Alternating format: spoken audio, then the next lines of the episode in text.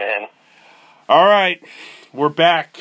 Like I said, I told y'all last week we were going to do three shows. It's NFL Draft Week, the most important week of the offseason. Like I said, obviously everybody's aware of what's going on in the world right now, and like I said, it's been tough for a lot of people, but we're here. We're still going to have a draft. We still have a lot to get into. Like I said, today is our first show. We're going to do three shows today. We're going to talk about what happened in the offseason, and then our draft preview. Matt obviously will give us his mock draft like every year, his annual mock draft, what the Eagles will do. And then we look back on the draft in unison next Sunday here. So let's start off with what we know in the offseason. And we'll start off right off the bat here. Like I said, throughout the second half of the regular season, you thought Brady was never going to leave New England. And all the experts said, trust me, they all said, yeah, he's gone. He's gone. And I actually agree with the experts. And guess what? We were right, and you weren't. Now, and not only did Brady told Kraft and Belichick, I'm packing my bags and I'm out of here, he's in your neck of the woods, Tampa Bay. He's going to play. He's not even far from you. You could go see him if you want to. Yeah, man. So, what's your thoughts on that right away, man? Tom Brady, a Tampa Bay Buccaneer. Well, I thought, the whole time I thought that Robert Kraft was going to sort of step in there and do what he needed to do to keep Brady on the team. I think Brady leaving was not necessarily Brady's choice. I think this was Belichick's decision for the most part.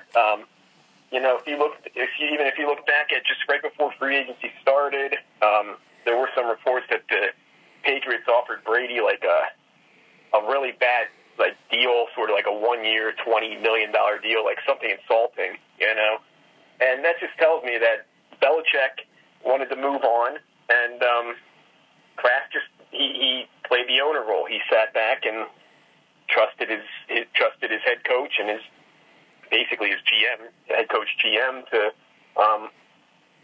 run the team. And I think I look at what the Patriots did this offseason. I think they're going to be in some trouble, man. This looks to me like Belichick, his ego is starting to get the best of him, man.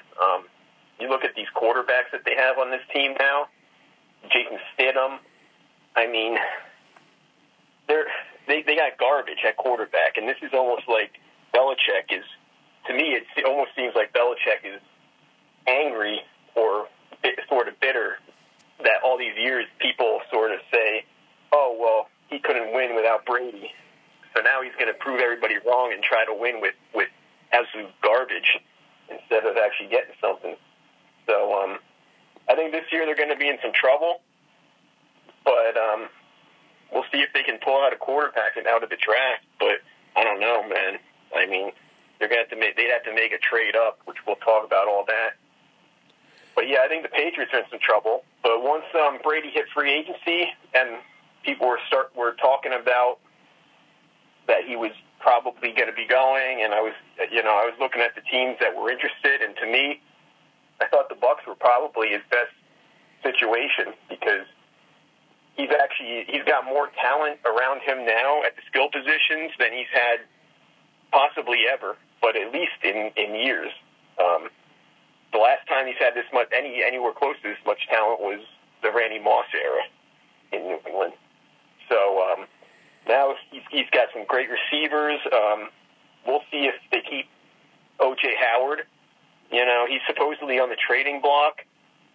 I think it would be a bad move for them to trade him because obviously Brady's a guy that likes to use his tight ends, and he might actually be able to turn Howard into a Pro Bowl caliber tight end.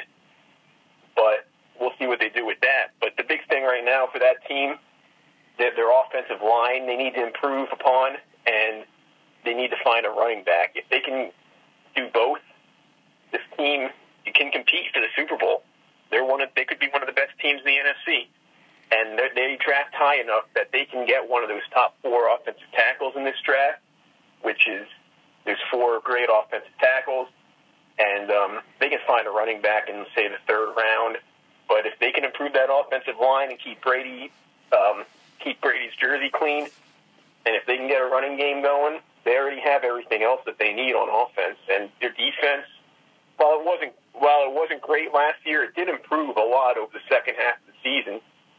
They could use some help in the secondary yet, but they do have a really good defensive line, really good pass rush. So they are a team to watch. If they have a good draft,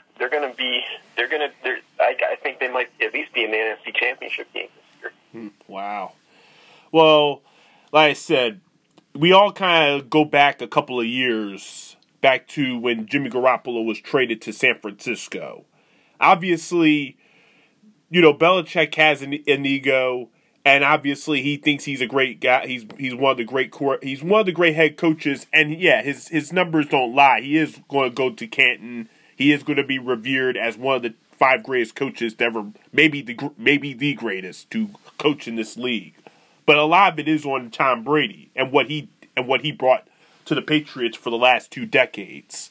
Because before Brady, Belichick was considered only an average coach because he never had that quarterback to lead him to success. When he was in Cleveland, the structure wasn't like it was in New England. And then obviously their owner, the late Art Modell, he decided to take it to Baltimore, and that was it.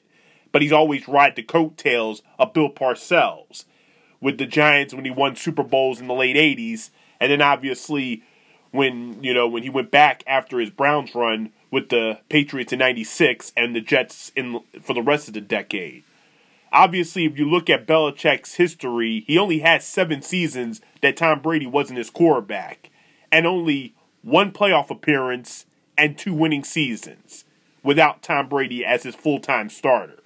So, like I said, it's going to be interesting to see what happens. I mean, Tom Brady going to Tampa Bay, like I said, he had another offer to go to the Chargers, but you were right about the Chargers. Their O-line is a mess. And he decided, let me go to Tampa Bay. It's the best fit. And Tampa Bay is a team that last year, if Jameis Winston didn't play like an ass, they probably could have been in a wild card situation. And going into this season, you got, everything's right there. But it's going to be a lot different for Tom than it was in New England. He's in a different division. He's in a different conference. And the NFC South it's not an easy conference. You have to deal with a lot of high-powered offenses there compared to what he had to deal with in the AFC East. You got to deal with Atlanta. You have to deal with New Orleans, who I still think is the favorites in that division. Going against Matt Ryan and Drew Brees 4 times this coming season is not going to be It's not going to be easy. He's going to be in shootouts, and with now that they've added, the CBA you were talking about did get passed, and we now add a 7th playoff team in both conferences. That makes it more interesting that they can be pretty much one of the 3 wild cards. I still think New Orleans is the favorite in this division. I do think that Tampa Bay has a chance to win at least 10 games this year, and 10 games should be good enough to get them to the postseason, unlike in the past. So, like I said, I do like where Brady's at. He does have weapons. Mike Evans has been one of the elite receivers in this league since he came in here. Obviously, they can fix the run game. And, like I said, O.J. Howard is a tight end that hasn't been utilized properly. But, Brady had Gronk for many years. So he knows that if he can get something out of O.J. Howard, who's now on that level, but he's still good enough tight end in this league to do something, then obviously everything else will work together.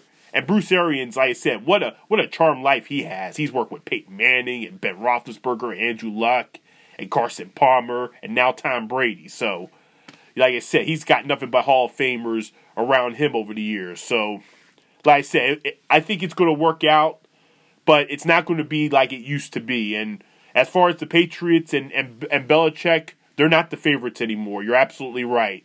You got Jarek Stidham, or whatever his last name is, and Brian Hoyer, who's already a proven piece of, he's garbage. New England, all they have is a good defense, but they're looking at 7-8 victories, and I have both the Bills and potentially the Dolphins above them in the AFC East now. They're the third best team at this point. Yeah, well, I don't have the Dolphins ahead. I think the Dolphins, their offseason was not good. I think they overpaid for some players. I think they brought in a lot of decent but not great players. They do have a lot of draft picks, but I don't think they're ready to overtake the Patriots yet. But yeah, the Bills, obviously they almost overtook the Patriots last year. Both games came down to the wire. And obviously, they're a lot better. The Bills are a lot better this year with the offseason they've had so far, especially adding Stephon Diggs to a team that really was lacking at receiver. So they're definitely the team to beat in the NFC or the AFC East right now. I still have the Patriots number 2 because they do still have a really good defense, and somehow I think they. Somehow they're going to have to find a quarterback in this draft. They may end up having to trade up in the top 10 to get one of those top 4 quarterbacks. But that's going to be the big question. We'll see what happens there. But yeah, you said things are going to be different for Brady down here in Tampa, which is true, definitely. But things are also going to be a lot different for Tampa and Bruce Arians with Tom Brady at the helm. Jameis Winston, he was a turnover machine last year, but he was the type of quarterback, and Bruce Arians is the type of offensive coach that they like to move the ball downfield. They like to throw it downfield a lot.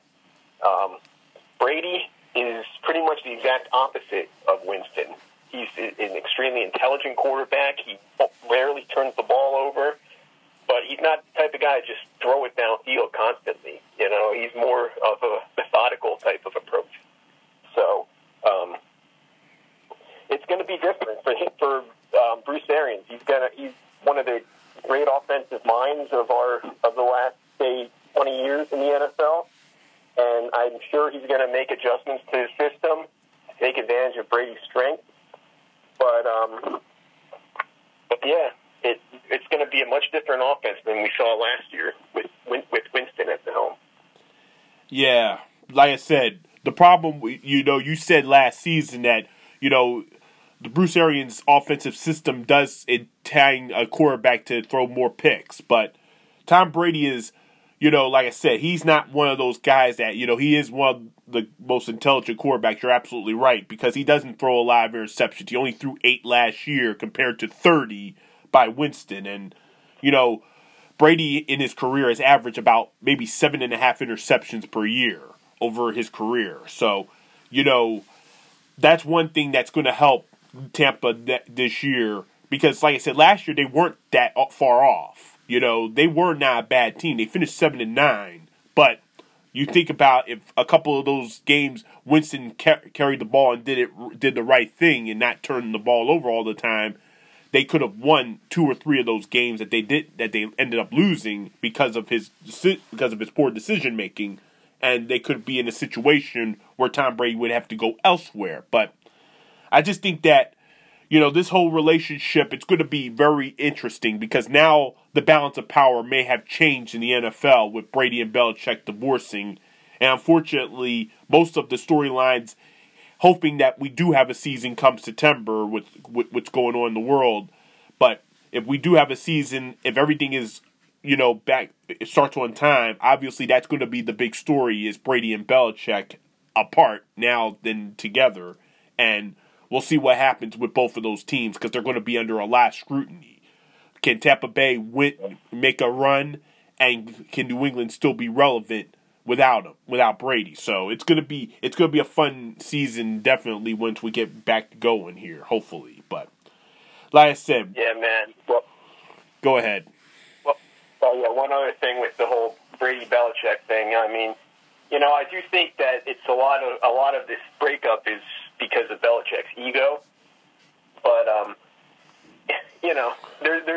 talk about is Belichick because of Brady, or is Brady because of Belichick? And you know, I'm a fan of Howard Stern, so I do listen to that show. And he did have Brady on. What was it, the other week? And Brady was pretty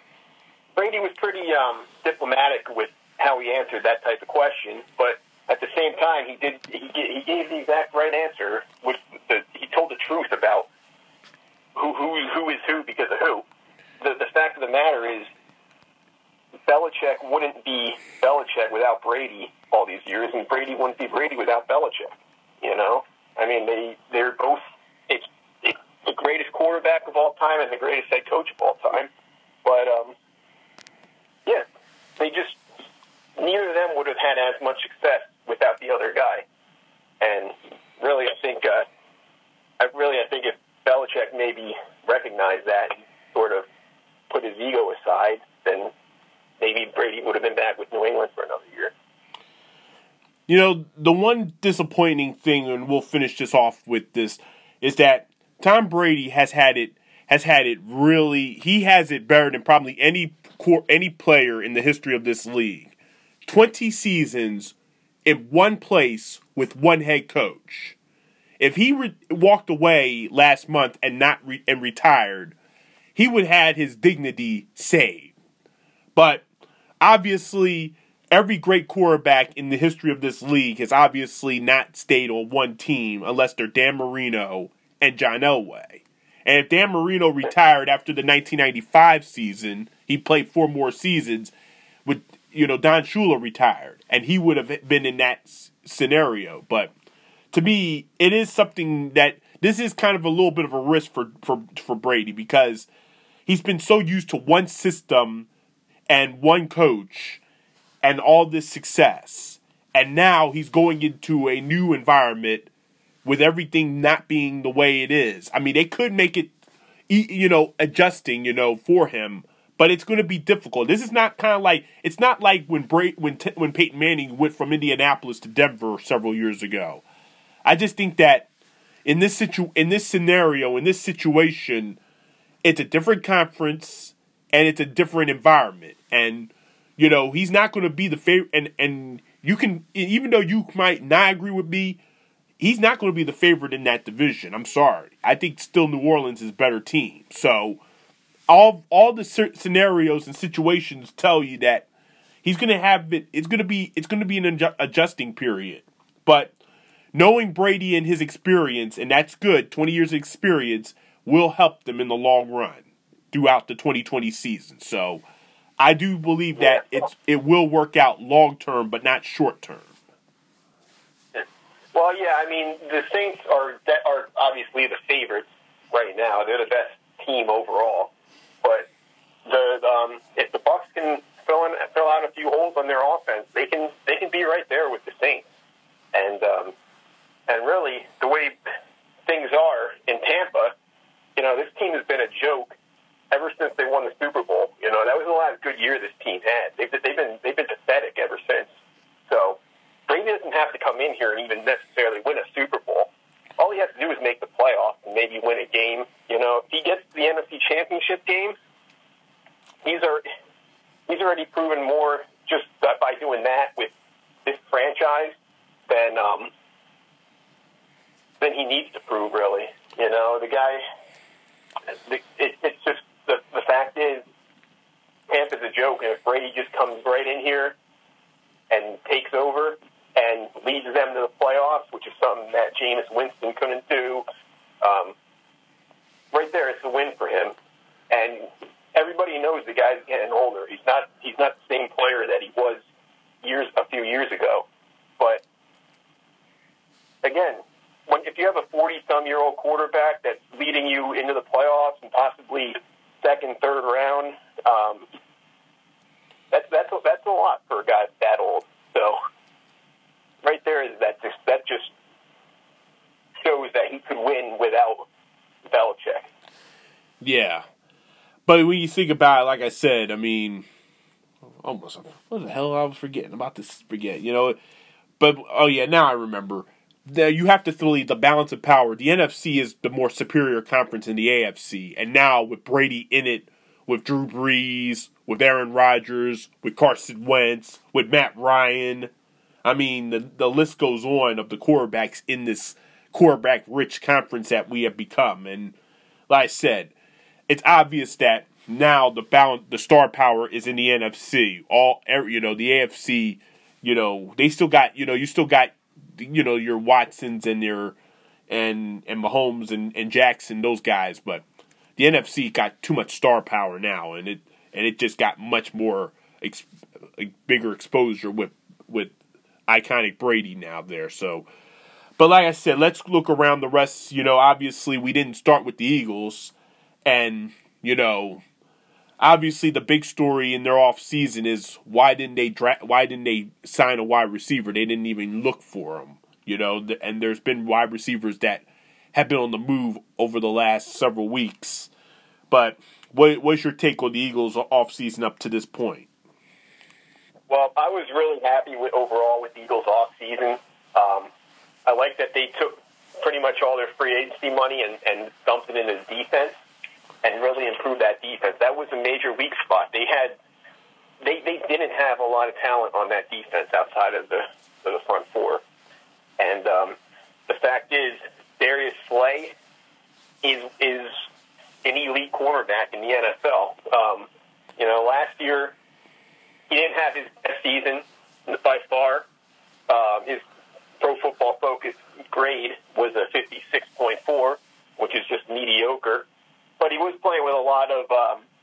He did have a number of little nagging injuries that sort of kept his play down. The Lions' defense and their front four, especially, were horrible. So he really didn't have much help with the pass rush. This back here with the Eagles, he's going to have a pass rush, that's for sure. But you look at his numbers. The guy's been an elite cornerback for almost all his career. Since 2014, he's, according to Pro Football Focus, he's the fifth most valuable cornerback, and he's recorded the third most incompletions thrown his way. So the guy's been the type of cornerback that shadows everybody's number one receiver, and more often than not, he comes away shutting them down. So that's a huge get for the Eagles. Javon Hargrave was a great signing.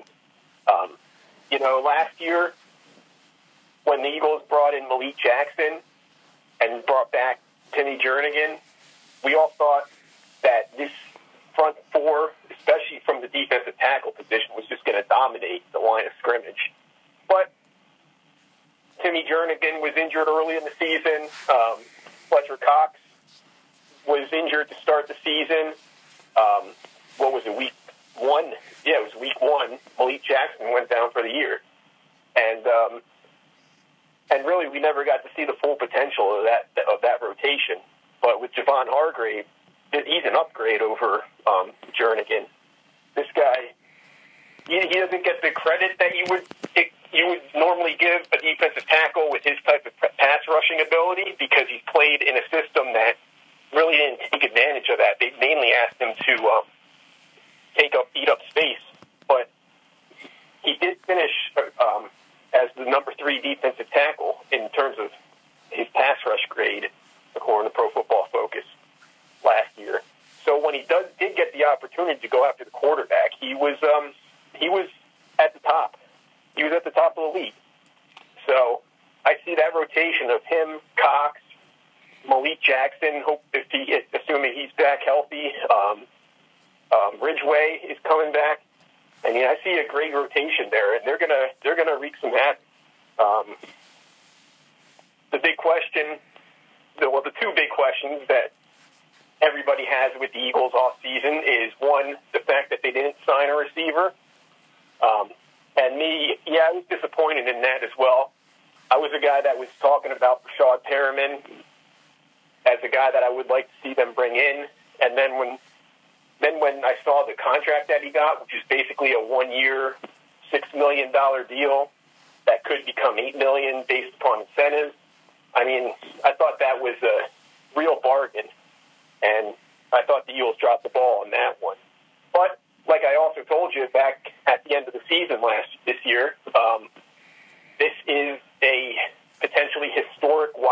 contract. So, you know, I do see what Howie Roseman is doing by sinking all his money into the defense, and then you can come out in this draft, get drafting 2, maybe even 3 receivers, and really getting some young, cheap star talent at that position. So I get that. We'll see what they do in the draft. And then the other thing that was a bit cool, that was questionable, was obviously letting Malcolm Jenkins go. Yeah, I didn't like that either. Yeah, I mean, he wanted the contract that the Saints gave him. I don't know that I would have given him, because I'm not looking to keep him on the team for more than another year or two max. I mean, the fact is that he's getting old. His play is going to drop off big time anytime starting this year or within the next couple of years. So, you know, I get that they didn't bring him back, and I have been saying ever since they drafted him that Jalen Mills should be playing safety and that he would actually be a really good safety in this league. So, you know, they brought him back. They're moving him to safety. I think he's not going to be as good as Malcolm Jenkins, especially right off the bat. But he is a guy. I think he is going to be a good player in that sort of role, and he could actually play. He could actually play in the Rodney McLeod role too if he needed to. So he's a versatile player, and I think he's good. I think he'll be good in that position. So I'm not worried about that. And when I look at what the Eagles did bring in that secondary versus what they lost, I'd much rather have, if it meant losing Malcolm Jenkins, I'd much rather have Jalen Mills, Darius Slay, Nickel Roby Coleman in the slot, which was a real under the radar, but another great move. That's a great. Yeah, that was a real. I was clapping when they got him. Yeah, exactly. So you look at that secondary. That it's majorly improved over last year, and there is a question mark about who's going to be the number 2 corner. But you know, I always say when you have young guys that you use draft picks on, at some point you got to give them a chance to shine. And this is Avante Maddox and Sidney Jones. This is their chance to prove that they can play in this league. Rasul Douglas is another guy that I said would be better at safety, but I did like him as a player overall. But supposedly he's on the trading block, so as of right now, I'm going to assume they're going to trade him on draft day. But even so, Sidney Jones, Avante Maddox, I think one of those two can come out as a solid, not superstar even, but just solid number 2 cornerback. And if they fill out that role, this is a top 5 defense. Well, like I said, I am very pleased with what the Eagles did. You know, with how he did with the defense, it is much improved. I mean, I'm sad that Malcolm is gone because he was even though he wasn't Brian Dawkins, but he was a reliable safety from the day he joined the organization to the day he left. He never missed a game.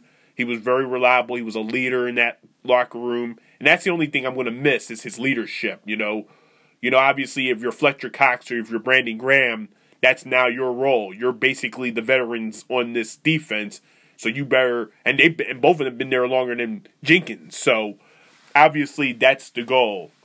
With Darius Slay, I'm very happy that he's here, you know, but he left Detroit on not the best terms. And unfortunately, there was an embarrassing thing. I'm not going to really mention what he said, but obviously, the problem is Matt Patricia is now a leader of men. He's not anywhere close to Belichick or any great guy, and you can tell in Detroit, his record in 2 years and 32 games is 9-22-1. You're not going to succeed in this league if you're going to have a losing record and if you're not going to elevate your team. And and when Matt Stafford went down with the injury last year, Detroit did not. You know, they basically quit. That was it. And we know Darius Slay is one of the elite corners in this league. He's underrated. You know, you don't look at him the way you look at some of the other top corners in the game, like a Patrick Peterson or Richard Sherman or someone like that.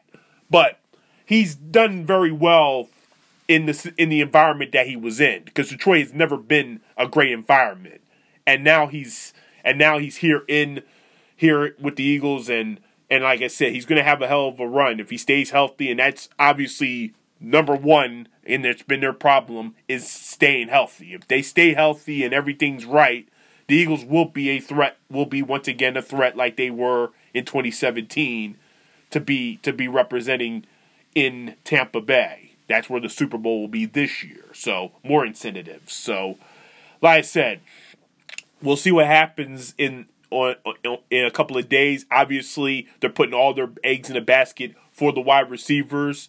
Obviously, we'll talk about that on Wednesday in our preview. But, like I said, I give the Eagles a passing grade as well with what they did in the offseason. Yeah. Well, Patricia, man, like you said, he's not a good head coach. He's come into that team, and he thinks he's Brady. He thinks he's Belichick. He acts like Belichick, but he doesn't have the cred that Belichick has. So you can't get away with the way he acts towards these players when you don't have that respect that a coach like Belichick has. So, you know, I think he's on his way out. Whether it's this year or next year, you know, he's not going to last a whole lot longer there. Just like, well, we'll talk about them probably soon, but just like Houston with Bill O'Brien, he's another guy whose ego is out of control, and another former Belichick coach. He's got that attitude, but he hasn't proven himself yet.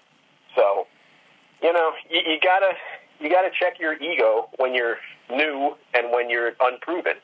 You know, there's a way to handle people and there's a way not. So he hasn't handled his team properly, as far as I'm concerned. But in terms of Malcolm Jenkins' leadership, yeah, that's going to be a big loss. I think that's going to be a bigger loss than his actual play on the field, which was still really good. But again, he's getting older and a bit slower and everything, but I think that leadership's going to be a loss, but at the same time, Jalen Mills is a leader on that team, and it's no coincidence that Jalen Mills was injured early in the year. He missed a bunch of games early in the year. It's no coincidence that when he came back, that secondary actually solidified and got pretty decent. So, yeah, I think he's going to step into the Jenkins role. I think he's going to try to step into the leadership role in that team as well. And if so, he's going to get paid really well after this year. He's only on a one-year deal. And yeah, I don't think he's going to be a Pro Bowler, but I think he's going to be a good safety in this league, and he's going to be a real leader on that defense. Think about it. He's a hidden gem. He was a seventh-round pick. So, you know, he was a seventh-round pick. So... he's a hidden gem when you think about what. He was a seventh-round pick because he had some issues off the field. You know, in reality, if he didn't have his off-the-field issues, he probably would have gone like third, fourth round, probably more like third. So, you know, he was more talented than the position he was drafted, but there were question marks about him. But since he's come into this league, he's been nothing but a team player. Yeah. So. Like I said, I'm happy with what the Eagles did defensively, and we'll see what happens come later this week. Obviously, we'll have a lot more to talk about when we get there on Wednesday. But speaking of Belichick guys and their failures, we mentioned Houston and Bill O'Brien, and to me, it's almost like they gave him an ultimatum: do well or else. I think they Houston obviously wants to go all in on a Super Bowl run, but they didn't send a very popular message to the Houston fan base when they decided to just out of nowhere trade DeAndre Hopkins to the Arizona Cardinals for David Johnson. Now, they made up a little bit in bringing in Brandon Cooks a few weeks ago, but DeAndre Hopkins is a top 5 wide receiver in this league. You and I can agree on that. He's got the best hands in football. He doesn't miss anything. On a bad team or on a good team, he's still the most reliable receivers in the league. And now he's going to Arizona where he's got Larry Fitzgerald and they're similar receivers. And that's going to help out that team dramatically offensively this season. But obviously Houston's now in a very critical position because a lot of people are upset. And Deshaun Watson allegedly was very upset when he heard about what happened. So obviously, in short term, what do you think's going on with that team? Well, he basically gave Hopkins away. Like you said, he brought in David Johnson, who is way overpaid, and is basically at the end of the line in his career. The guy got benched last year. He was horrible. It's David Johnson I'm talking about. So, he just doesn't look like he has anything left in the tank. And they did pick up a second-round pick for Hopkins, which is way less than what he's worth. But then at the same time, like you said, they did bring in Brandon Cooks, but they gave up a second-round pick for Cooks. So, really, what did they get? They got David Johnson and Brandon Cooks for Hopkins, and what? They got a mid-round pick as well. So they really didn't get much. It's a major downgrade. Brandon Cooks is a guy that's had a bunch of injury issues over the last few years. He's had a bunch of concussions. He's a guy that early in his career he was very productive, but he's having way too many injury issues, and one more concussion that could end his season. So you're taking a major chance. They also brought in Randall Cobb, which is something, I guess, but we'll see. Supposedly they're also looking to trade Kenny Stills, who is another guy. They have a lot of similar type of receivers who are mainly just like guys with a lot of speed. So yeah, I don't know what he's thinking. It was a bad trade. I know. When that trade went down, there were a lot of Eagles fans that were pissed that the Eagles didn't make that trade. But, the Eagles aren't in the same situation as Arizona cap-wise either. This year the Eagles do have cap space, but if you look at next year, after the moves that they've made already, the Eagles are way over the cap next year. So, they couldn't afford to bring in DeAndre Hopkins and sign him to an extension that he's going to want. So yeah, they couldn't do it, but Arizona could. They got a rookie quarterback on a rookie deal. They have a lot of cap space, and they stole him from Houston.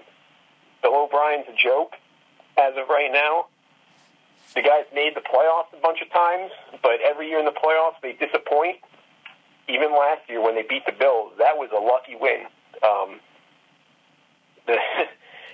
It really was. They had no business winning that game. Yeah, I remember watching it. Yeah, the Bills messed up big time. That was a game they should have won easily, and they messed up.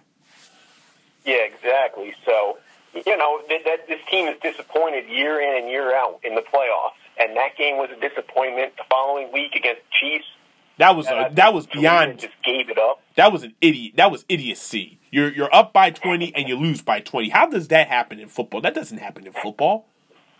You don't do that in football. Yeah, I know. Who does that shit?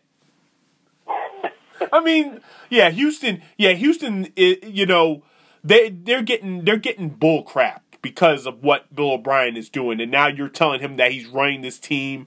It's never, like I said, we all can't. They can't be like Belichick. You can't be a player. A coach / DM. It doesn't always work. Look at Chip Kelly here. It was disastrous, and I think it is disastrous there too. So.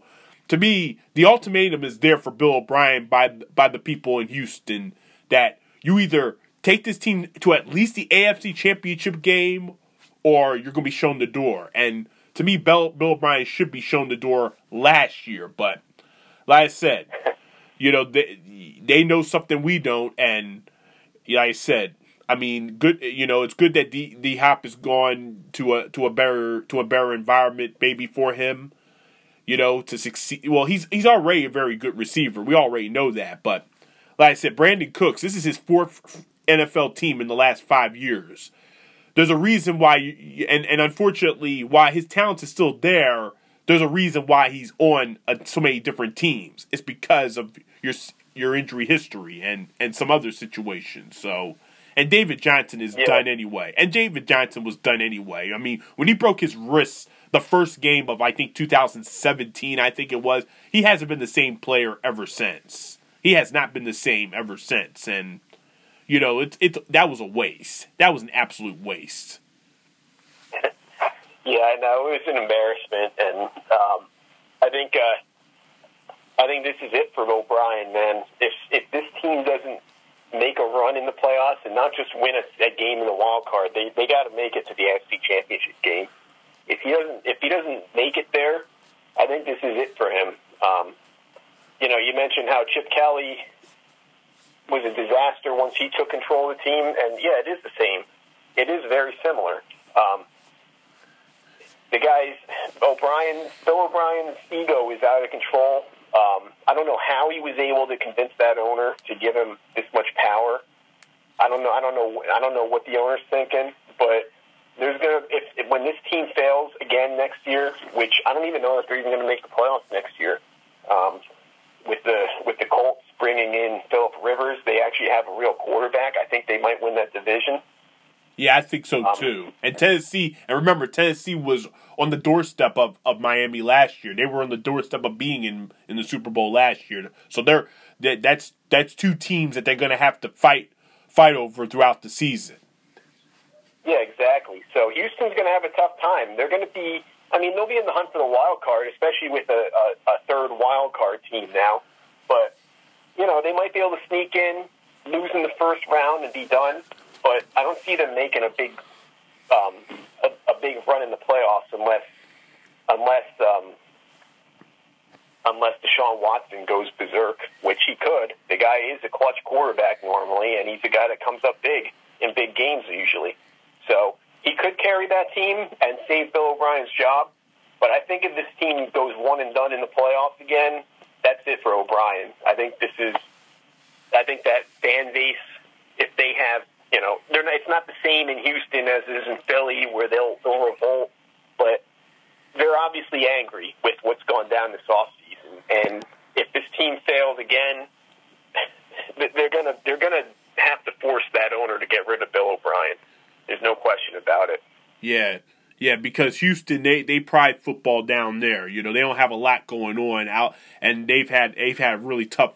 You know, before all this trouble with, you know, with the virus and everything, their baseball team, obviously, there's a lot of crap going on down there too. So there's a lot of angry Houston sports fans anyway. So to begin with their baseball team and now with their football team as well. So yeah, it's a mess down there, and it's not going to get any better unless Deshaun Watson becomes an MVP player, and he could, but.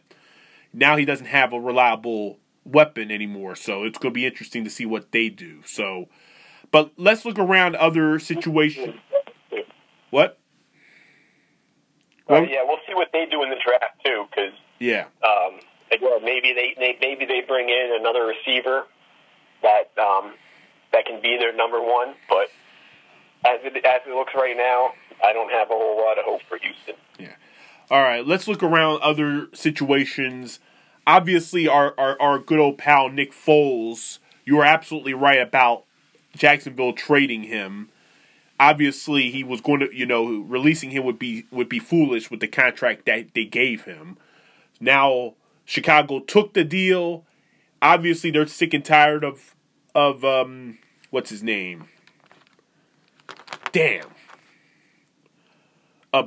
Of Mitch Trubisky, and they decided to bring Nick Foles into Chicago. And I'll start first before you get your opinions on that, because I really don't think it's going to work out for Nick Foles. I just think that something about Philly makes him do better than anywhere else. And Chicago is probably better off drafting a quarterback in this draft and letting Nick Foles go come preseason if he can't play. Because this is something mentally about Nick Foles that works here in Philadelphia that doesn't work in any other city. And I know that they're getting sick and tired of Mitch Trubisky and why they would draft him and stuff, but they're not going to have to pay him the big money They didn't have to pick up his option, and they can let him go after. They can actually let him go after this season if he doesn't work out, because they want to see him succeed. But they realize that with Deshaun Watson and Patrick Mahomes in the same draft and what they've done for their organizations, obviously that's what they thought Chicago was going to have with Trubisky, and it didn't work out. So bringing in Foles is kind of like a decoy to making Trubisky, maybe he'll succeed. But if it doesn't work and they go to Foles and they still struggle and lose games, then they're fooling themselves and they push their franchise back another 4 or 5 years until they draft an actual quarterback with a skill level. So your thoughts? Well, this team they had their chance 2 years ago, and Nick Foles ended their season, and last year. They obviously they weren't as good as 2 years ago. This year, like I was saying back when we were previewing the off season, this is again they had very little cap room, so they really didn't have much space to go out and sign free agents again. Just like last year, they almost sort of they went for it all 2 years ago and they lost, and now they're paying the price.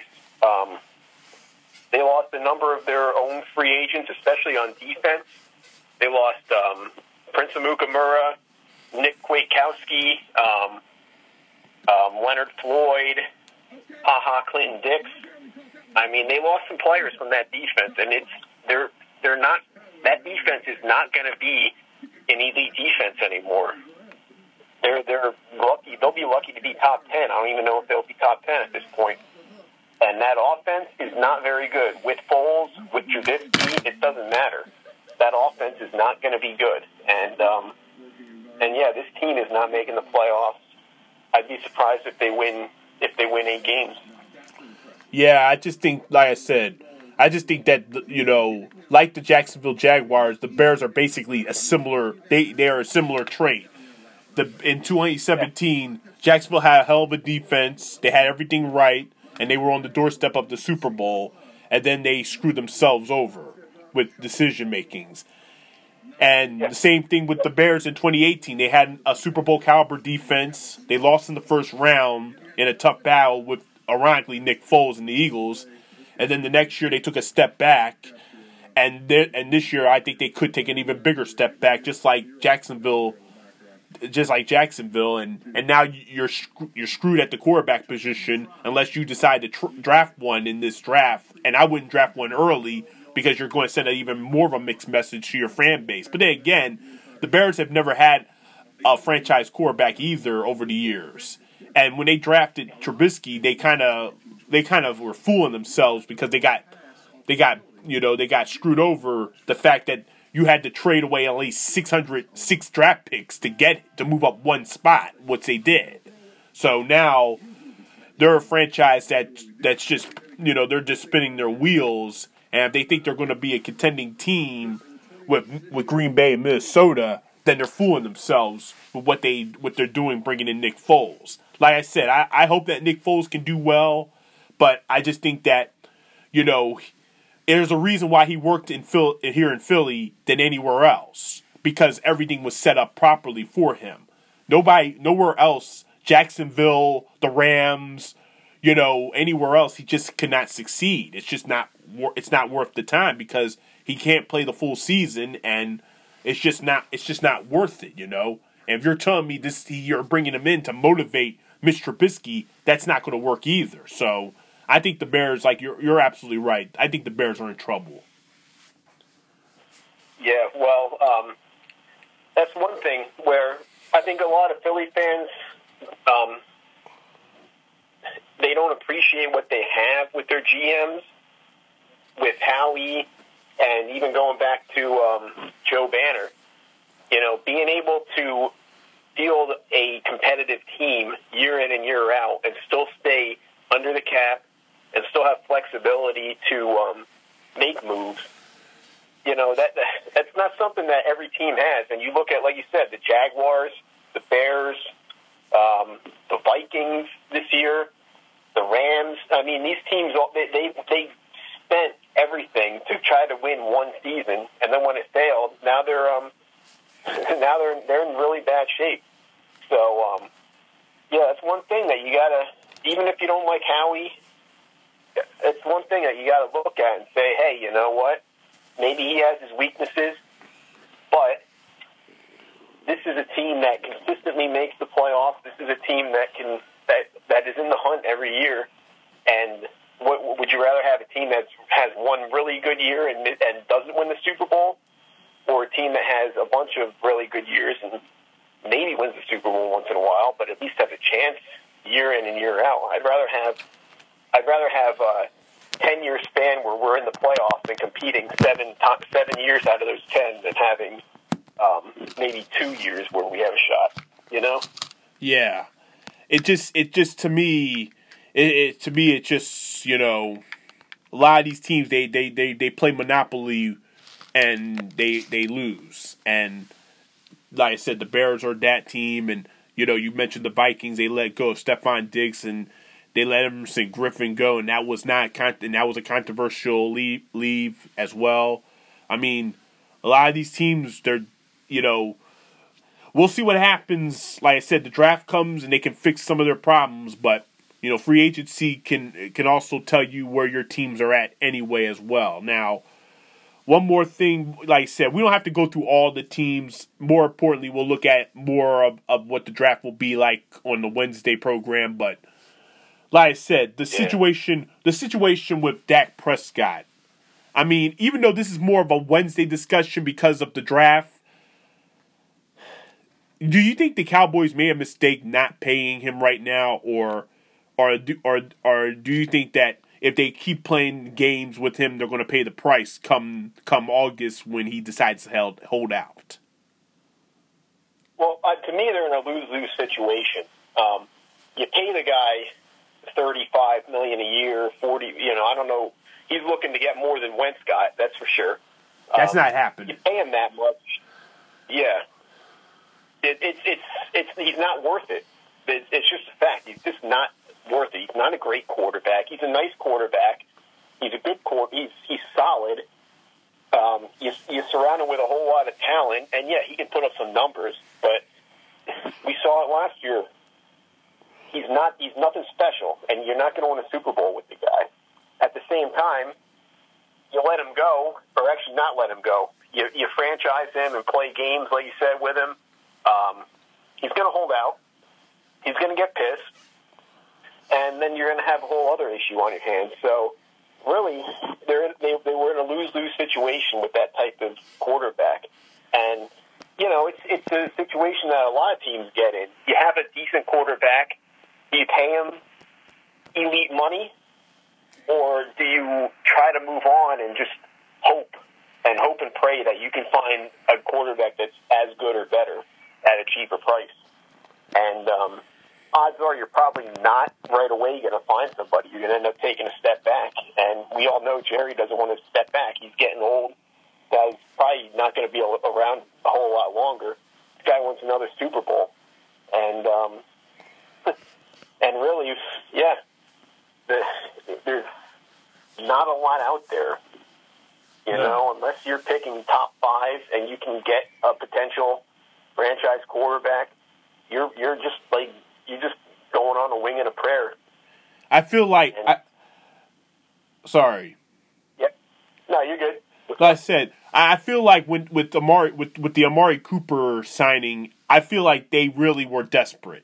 They didn't want to lose Amari Cooper. They could have let him go, but they couldn't, and they found a way to pay him max contract. I don't know how, but it just seems like you're kind of alienating Dak. You know, you're not just hurting his feelings. You're alienating what he's worth in a way too, for signing Amari to a major contract.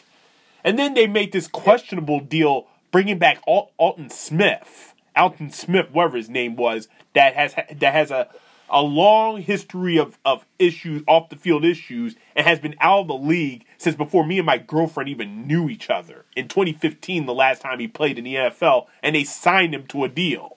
Like, for what reason? Like, you know, to me, like I said, the Cowboys are just, they're a mess. They're an absolute mess. You have an overpaid running back. You have an overpaid wide receiver. You have a defense that's okay, but they're not scary. You know, Dak Prescott does need to be paid. He doesn't need to be paid to the level of Carson Wentz, but he does need to get paid. Now you can't pay him. He has to play on the franchise tag, and he's not going to because he's going to hold out when training camp comes around, if training camp does happen on time. So to me, it's a mess right now, and I feel bad for, even though you don't feel bad for him because he's a Cowboy, I do, and personally do feel bad for him because, you know, he's been so loyal and he's been a leader and and the Cowboys have been consistently relevant with him out there. They're always in their mix. They're not horrible. They're always in the mix. So I just feel like for him, he's being disrespected, and I feel like, you know what, I mean, we'll talk about this again on Wednesday, and this will be our last discussion here. But obviously, he should have asked for a trade. Maybe he should have asked for a trade. Well, I actually got one other section after this real quick one. Yeah, I mean, the guy, you can say he's been disrespected, but the team has offered him a reasonable contract, you know. Maybe they didn't offer him the richest contract in NFL history, but he's not worth that. So, you know, that's what he seems to be trying to get, is just to be paid as the highest paid quarterback of all time, and he's not. He's not the top 5 quarterback. I don't know that he's top 10, to be honest. I could name 10 quarterbacks off the top of my head that I would probably take over Dak Prescott. And yeah, they went out and overpaid big time for Amari Cooper, but they couldn't afford to lose both Cooper and Byron Jones. So they had to pay somebody. And the fact that they couldn't get Dak to sign an extension at a reasonable rate, they had to franchise him, which means that somebody had to get an extension out of those two, and they decided, okay, well, we're going to give it to Amari Cooper because, frankly, Dak needs to have a lot of talent around him to be successful. So, you know. Yeah. All right. Well, you say you have one more segment? One more thing? One more quick thing for you. I want to match in, see what you got, and then I'll... All right. Well, let me stop this because we're almost at our limit here on the app here, but we'll start up another segment here. So